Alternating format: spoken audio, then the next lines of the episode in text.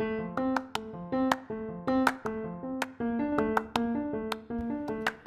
everyone. I'm Dr. Jessica. I'm your host of this podcast, The Spinning Chronicles Living with a Vestibular Disorder. This podcast is just me sharing my journey with a vestibular disorder and how I have been able to heal. I also share healthcare knowledge in regards of all the vestibular disorders out there, and I also invite my listeners to be part of my podcast to share their experience so we can all shed some hope and give some light to everybody out there who is suffering with a vestibular disorder. So I hope everybody who is new enjoy this podcast, and those who have been listening to me for a while, welcome back. So let's get to it.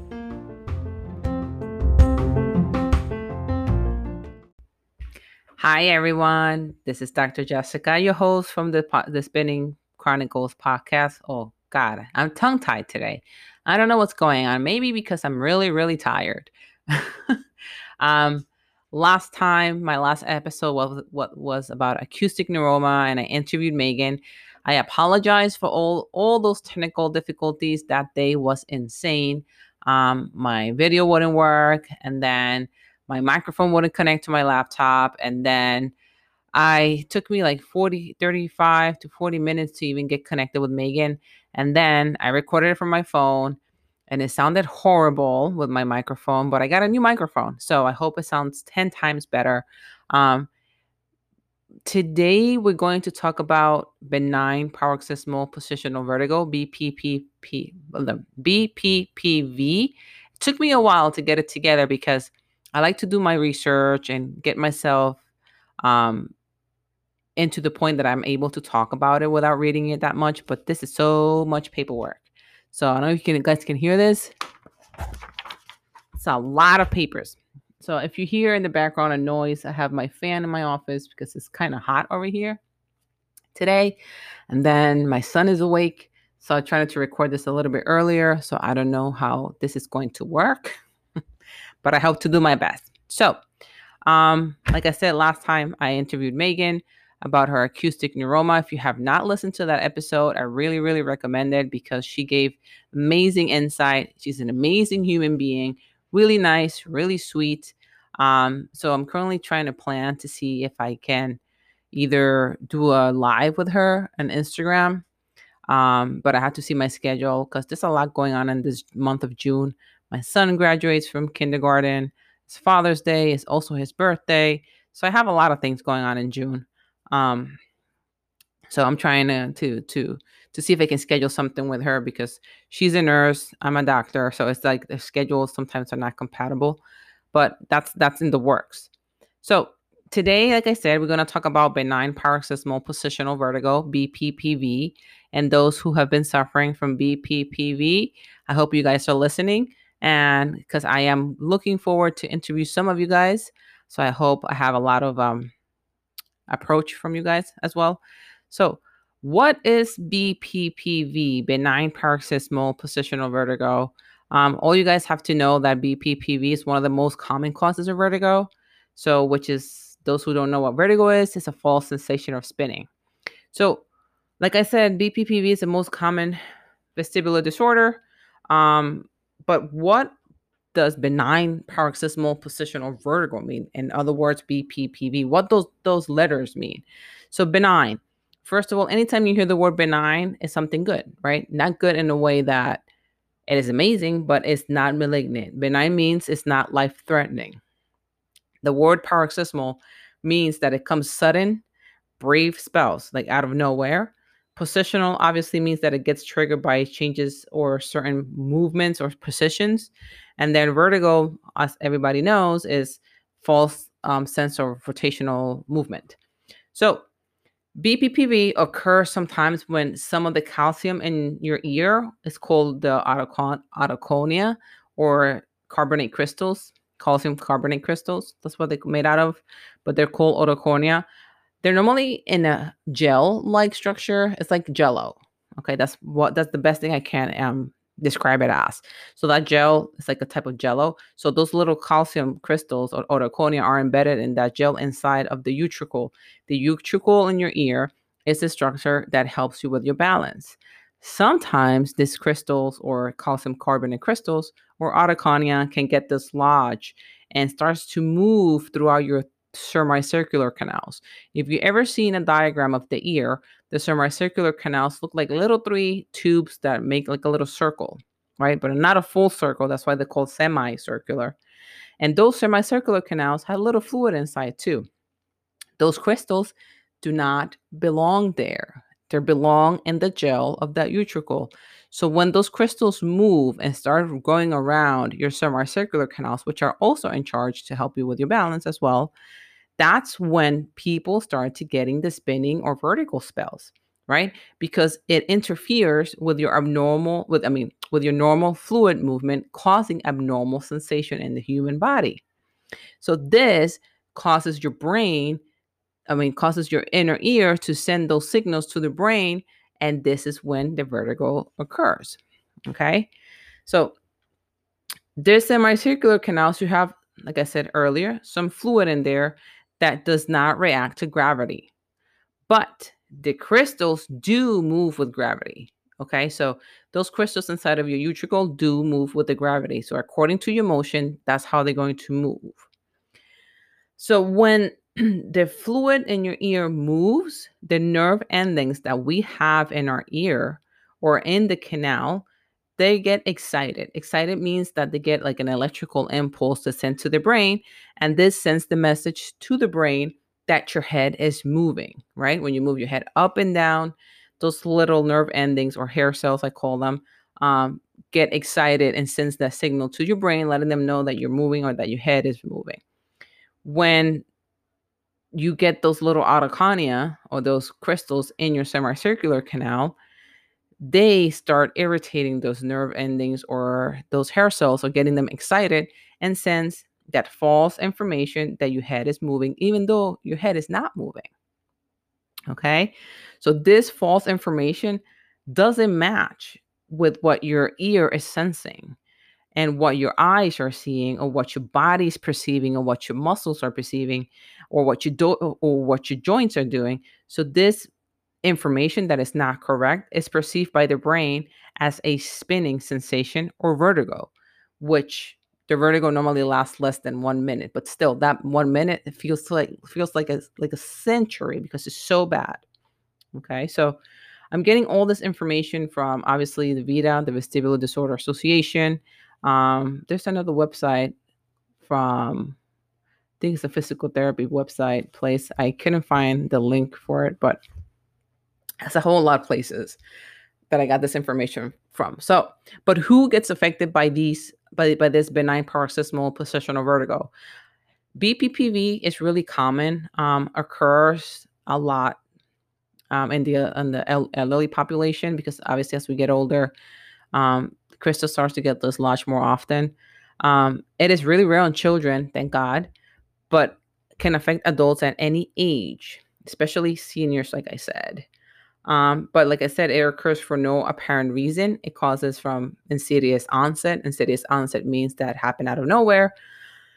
So they have found associations that this might be called patients or uh, patients or people might get BPPV due to having a trauma, due to having migraine. This is where people who have been diagnosed with a vestibular migraine sometimes transitional to transitions to triple PD or BPPV.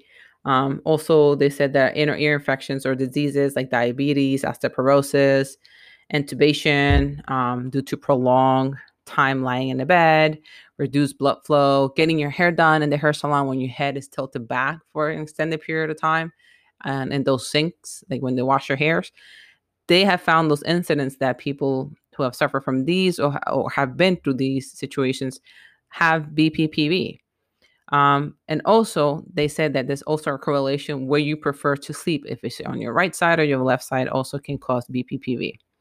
So, when you should seek help or where you should seek help. So, when a person has like bouts of vertigo spells, um, the first thing people do is go to the primary care physician or PCP. But remember, primary care physician they're just there for like when you're sick or stuff like that. They're not well versed or knowledgeable in these situations. So most of the time, people get stamped, oh, stamp, vertigo.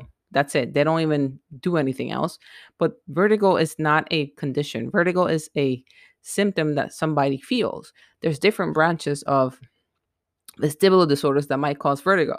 So most of the time, um, people should seek a specialist, right? ENT, otologist, neurotologist, but where you should seek help. Um, normally, when a person is suffers from these situations, um, like I said, ENT, neurologist, this is where everybody goes because once you get dizzy and get these vertigo spells, you think that you might have a tumor or a stroke or anything. Um, vestibular rehabilitation therapy is a good place to start once you see an ENT. Um, I always recommend patients before that even they start taking all these meds. All these meds have all these side effects, and it's funny because you take a med to help with, with your dizziness, or nausea, right? And it gives you dizziness or it gives you nausea. So the the secondary effect of these medications give you the same symptom that you already have, which makes it worse sometimes. So it is good for you to start with a vestibular rehabilitation therapist, which specializes in retraining the brain to focus and retraining the brain to feel balanced, balanced again, I want to say. So that's a good place to start. Um, you can also do an audiologist if you feel that you're losing your hearing as well that's a good place to start. But ENT, like an ear, nose, and throat doctor that specializes in ear problems, like an otologist or a neuro-otologist, that's a good place as well. Um, but if you want to do basic, you can go to an ENT that does otology, which is the, the study of the inner ear. Okay, so that's that's a good place, especially if they focus on vestibular disorders. That's good. So how do they diagnose BPPV? Because remember, all these symptoms they all look alike, specifically with the vestibular disorders. All this dizziness, lightheadedness, vertigo, all this, they all have the same symptoms. One thing that they normally do when you have BPPV, they send you for an MRI to make sure that there's no tumor, there's no nothing inside of your brain that might be causing you these sensations of spinning. When the MRIs come out negative, someone when, someone has BPPV, moving their head right in a position makes them feel like dizzy because this dislodges the crystals um, so that is a good sign or a good a good sign to know that that you might have BPPV. I remember when I was um, with my the peak of my symptoms, um, my vestibular therapist will ask me, "Do you feel lightheaded, dizzy when you bend over, tie your shoes, or do anything? Look up or down?" I'm like, "No." I was able to look up and down and stuff like that. But one of the signs that they, when I was reading all this information, one of the signs that they found of a person who suffers from BPPV is when they tilt their head back to look up. That sometimes is when they feel the symptoms a lot worse than when they look down. So it's a good thing to know. So also the eye movement of, of the person who has BPPV gives the doctor a clue to know what is happening. So when I was dying, um, when I was getting myself tested to make sure to see what I have, I remember he will move my head, which I'm gonna get into the testing in a second, to see my eyes with these goggles, right? So that's that's a good um, clue for that. So um, the eye movement, that's what we call nystagmus. Nystagmus means that the eye starts to move side to side. Nystagments have different characteristics that allow doctors to know what ear is the crystal displaced on, right? To see uh, which canal have to move into. So just by the looking for the movement of the eyes. So they have tests like the Dix Hallpike or roll test that involve moving your hand to specific positions or orientations. This gives the doctors a clue to see what might be going on with your crystals or what ear it is. So this allows the gravity to move those dislodged crystals and trigger their vertigo spell at the, right there and then. And that will tell the doctor with your eye movement that will let let the doctor know what ear what canal is the the crystal lo- located in. But this i didn't know which i was pretty amazed and impressed by this. Impressed in a way as a nerd but not in a good way. There are two types of bppv i only thought it was just one there are two types one where the loose crystals can move freely in the fluid of the canal that one is called canalithia- canalithiasis. And one that is more rare is where the crystals are taught to be hung up, like hanging, on a bundle of nerves that sense the fluid movement. That one is called cupulolithiasis. So apparently the most common one is canalithiasis. That's where the crystals move freely in the fluid of the canal. Okay. So with canalithiasis, canal, this is like tongue twisting games. With canalithiasis, it takes less than a minute for the crystals to stop moving after a particular change in position of the head that has triggered the spin. Once this crystal stops moving within that, that canal, the fluid settles, and the nystagmus, which is the movement of your eyes, and vertigo, it stops. That's with canalithiasis. With cupolithiasis, the crystals that are stuck in the bundle of those sensory nerve will make nystagmus and vertigo last longer. Obviously, because if they're hanging on that bundle of nerves, it's going to keep sending that signal to that brain constantly, giving you that false sense of movement. So that's when you're going to get that nystagmus. And the vertigo is going to last longer than a minute. And then until the head is moved out of the offending position. So if the doctor moves your head to the left, um, and you have cupolithiasis or cupolithiasis, that bundle is going to get irritated constantly. So not until he moves his your, he moves your head to the opposite side, it's not when it's going to start triggering the vertigo. So how do they treat BPPV? So they do maneuvers to guide the crystals through gravity to where they're supposed to go. So everybody knows the Epley's maneuvers, right? Or they call canalith repositioning maneuvers, but they're different types. If you have cupolithiasis, um, they utilize rapid head movements in the plane of the affected canal to try to dislodge the hung up crystals first. This maneuver is called liberatory maneuver. Once, oops, my, I hit my microphone with my hand. Once those crystals are dislodged from where they're hanging, then they will guide them to where they're supposed to go. But they have to unhang those crystals that are stuck in the, that bundle of nerves. Okay. But the most common one that they use out there is for BPPV, it's the Epley maneuver. That's normally used for the, when you have canalithiasis. So even you have canalithiasis, the Epley maneuver will not work for all the presentations of BPPV out there. If they do Epley maneuver and you have cupololithiasis, it's not going to work because the crystals are hanging up in that bundle of nerves. They have to do first, um, what is it called? They have to do first the liberatory maneuver, and then they will have to do the Epley maneuver. So that's why sometimes I've heard patients and I've seen them in the support groups say, saying, "Oh, I've I've had done Epley maneuver, but does absolutely nothing for me." I think it's time for you guys to have a talk with your doctor and figure out if if that's the correct maneuver for you or your physical therapist as well. Um, so also before they test or they treat BPPV, your doctor needs to perform a careful assessment or neurological scan to make sure to evaluate your neck and make sure that nothing else is causing you this problem. Like I said earlier, that's why um, doctor sends you out for MRIs, obviously after you have all these bouts.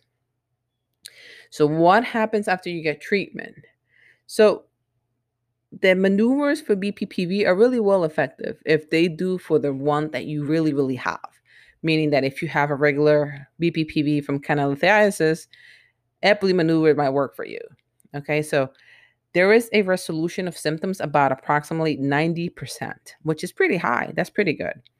But there is a possibility that you might have more than one canal involved, specifically after you suffer a trauma in which case your doctor would typically have to correct them one at a time. In that case, it will take a lot longer because you have three semicircular canals.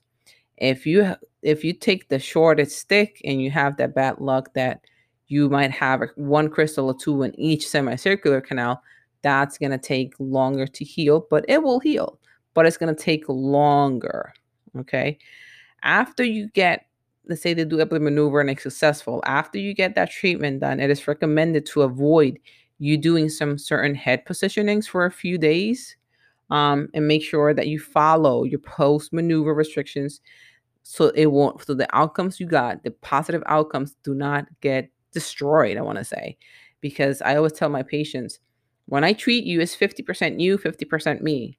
You cannot rely on me doing in 80% or 90% of the work and you only doing 10% because you're never going to heal. So whatever your physical therapist, your ENT doctor, your vestibular therapist do for you, even your functional neurologist or your chiropractor do for you, you have to make sure that you follow through on your end. because remember, this is a team job, right? In my case, I used to do my exercises three times a day for seven days a week because I wanted to get better. I got better really fast because I was on top of it. I felt like crap, but I but I put on my big girl pants and I'm like, I have to do this for my family, for my child. So let's do this. Okay. So this is a 50 50 chance. This is a 50 50 teamwork uh, um, condition. Like you have to, you have to do your job.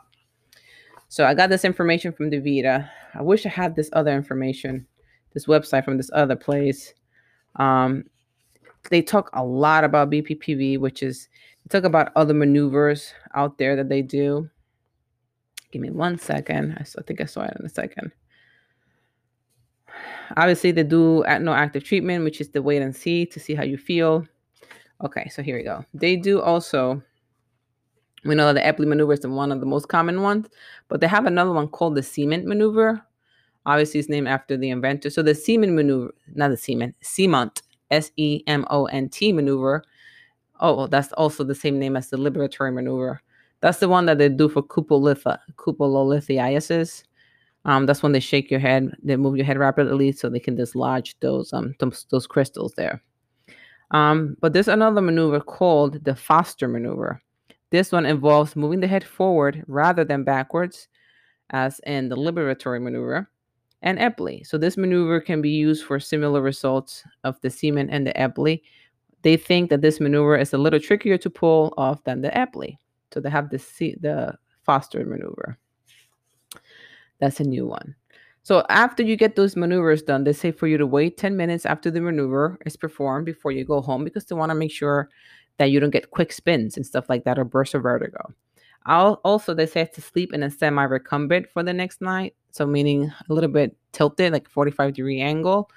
Also, they say for you to wait at least one week and avoid provoking head positionings.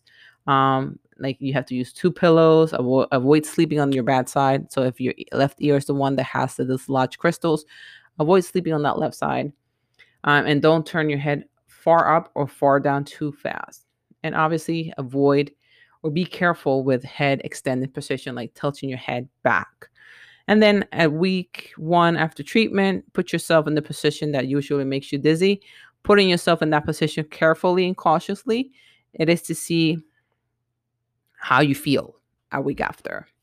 Okay, so that's pretty interesting to know. Good for you for you guys to know. So there are several positive possible reasons that yet you might have continued dizziness after your physical treatment of BPPV. One of them is that the maneuver didn't work because um, you only did one or twice. So you keep you need to continue treating for a reasonable reasonable number amount, about four usually attempts. That's what they say.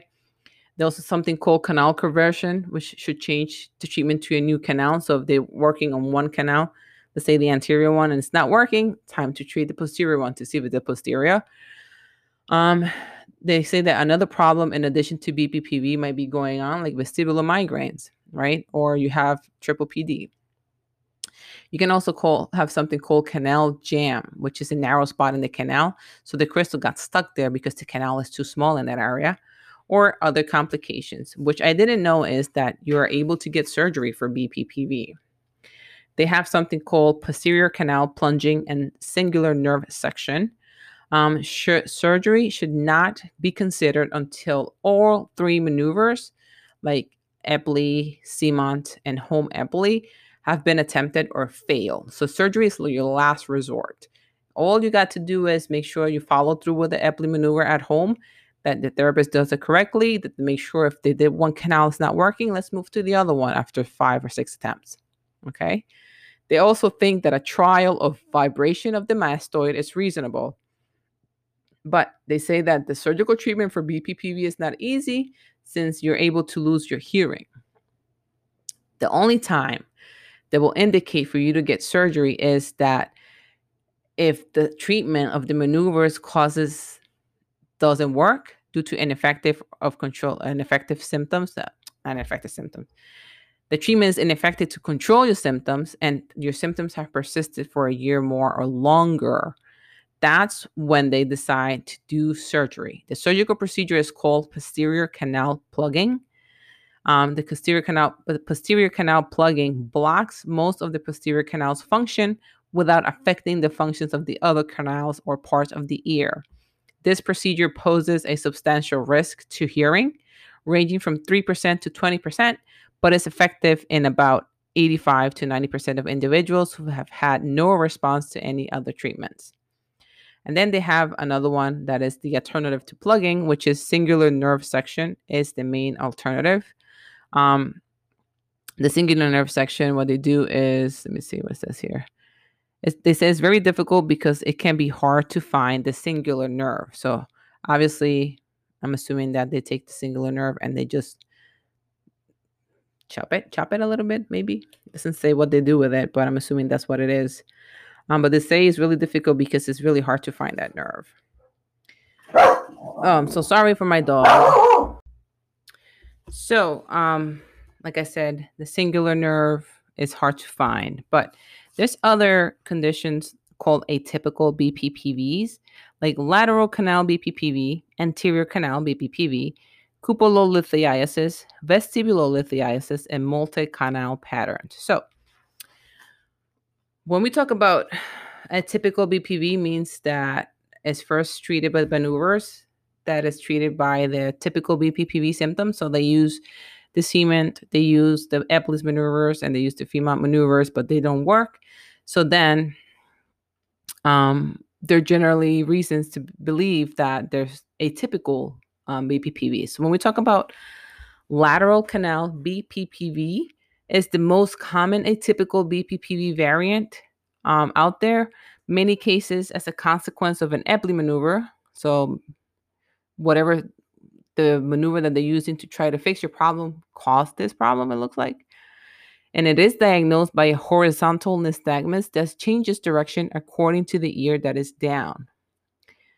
So anterior canal BPPV, that's the other one, is rare.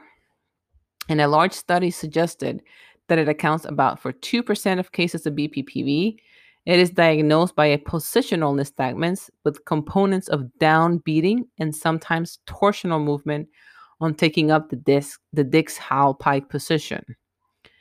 The cupulolithiasis, which is the one that we already talked about earlier, is where you have the crystals that are stuck um, in a nerve bundle. So this causes constant nystagmus. Okay.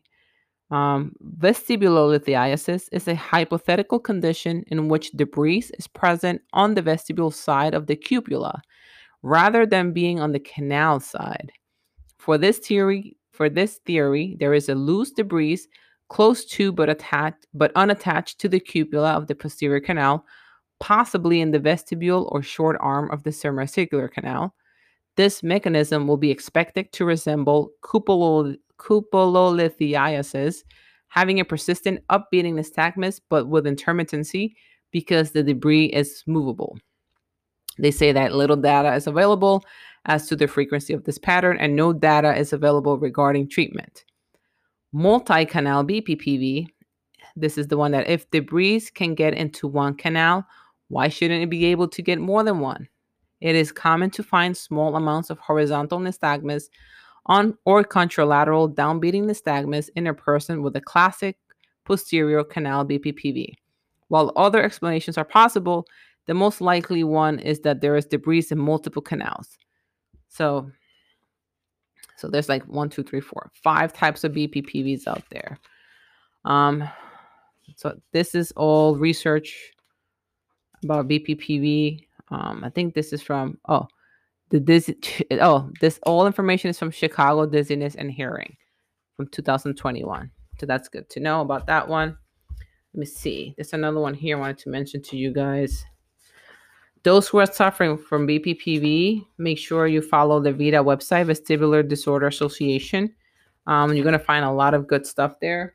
If you need a really good doctor as well, that's where I found my ENT and I found my vestibular therapist. Um, it's a good place to go and look for somebody. So there's also a website called National Organization for Rare Disorders. Um, I'm looking for a website here. Um, oh, I wanted to let you guys know that they're doing investigational therapies or treatment for BPPV. So if you're interested in knowing what trials or clinical trials they're doing, you can go to www.clinicaltrials.gov. And if you're suffering from obviously BPPV, like I said, you can visit the Vestibular Disorders Association VeDA, which is www.vestibular.org, or you can visit also the American Nystagmus Network, www.nystagmus.org. There you can learn more also about BPPV. So it's hard because I was looking for clinical for clinical trials at the moment, and I only found I've only found certain ones that are growing through right now that haven't been done yet. Um, the first one that we that I found is called the efficacy eff- efficacy of postural restriction in treating benign paroxysmal positional vertigo is still ongoing. There's another one called comparison of home-based exercise on the posterior canal benign paroxysmal positional vertigo system symptoms still ongoing. Um, well, that one was completed. That one was completed, but I couldn't find the study. I don't think the study was released yet. And then this other one called benign paroxysmal positional vertigo in older patients. They're not recruiting, but they're not doing anything yet. Doesn't see anything. Um, there's another one called the Epley maneuver versus the Cawthorne Cooksey exercises in the treatment of benign paroxysmal positional vertigo. That one was completed, but it has not been released.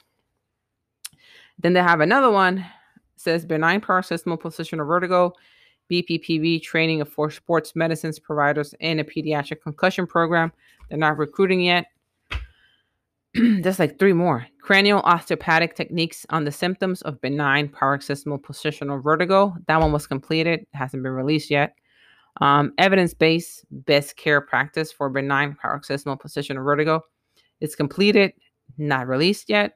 And then the treatment of geotropic horizontal canal, benign paroxysmal positional vertigo. That one is completed also, but I haven't found anything. Oh, the last two. The treatment of the posterior semicircular canal, benign paroxysmal positional vertigo, completed, haven't found anything. And the last one is the treatment of posterior canal type of benign paroxysmal positional vertigo. That one is unknown, means that the study has passed its completion date and status has not been verified in more than two years. So they did it, but nothing has been done about that. So this is all that I found about benign paroxysmal positional vertigo or BPPV. So I hope you guys found this really well um, interesting, like I did. I learned a lot more than I thought I was going to learn. Um, I learned that there were different types of um, BPPV, which I thought was amazing because I only thought there was just one. Um, if you guys have any questions in regards of BPPV, like I said, I give you the VeDA website. Um, you can look up there. If you also want to message me, you're more than welcome to. Um, you can look me up on Instagram, the underscore spinning underscore chronicles. I post tidbits there about everything about vestibular disorders, um, motivational quotes and stuff like that that you can take a look at. Um, you can also, I'm also part of the vestibular disorder support group on Instagram. I mean, not Instagram, Facebook and also uh, what's the other one? Vestibular Disorder Support Group and Vestibular Hope and Facebook. So I'm also there as well, so you can DM me in there as well. Um, I'm going. I'm looking for interviewing at least two people on separate days, so I can have a little talk with you guys about BPPV, your journey, where you at, where you started, um, all about positivity. You know, um, everybody is suffering with all these vestibular disorder symptoms.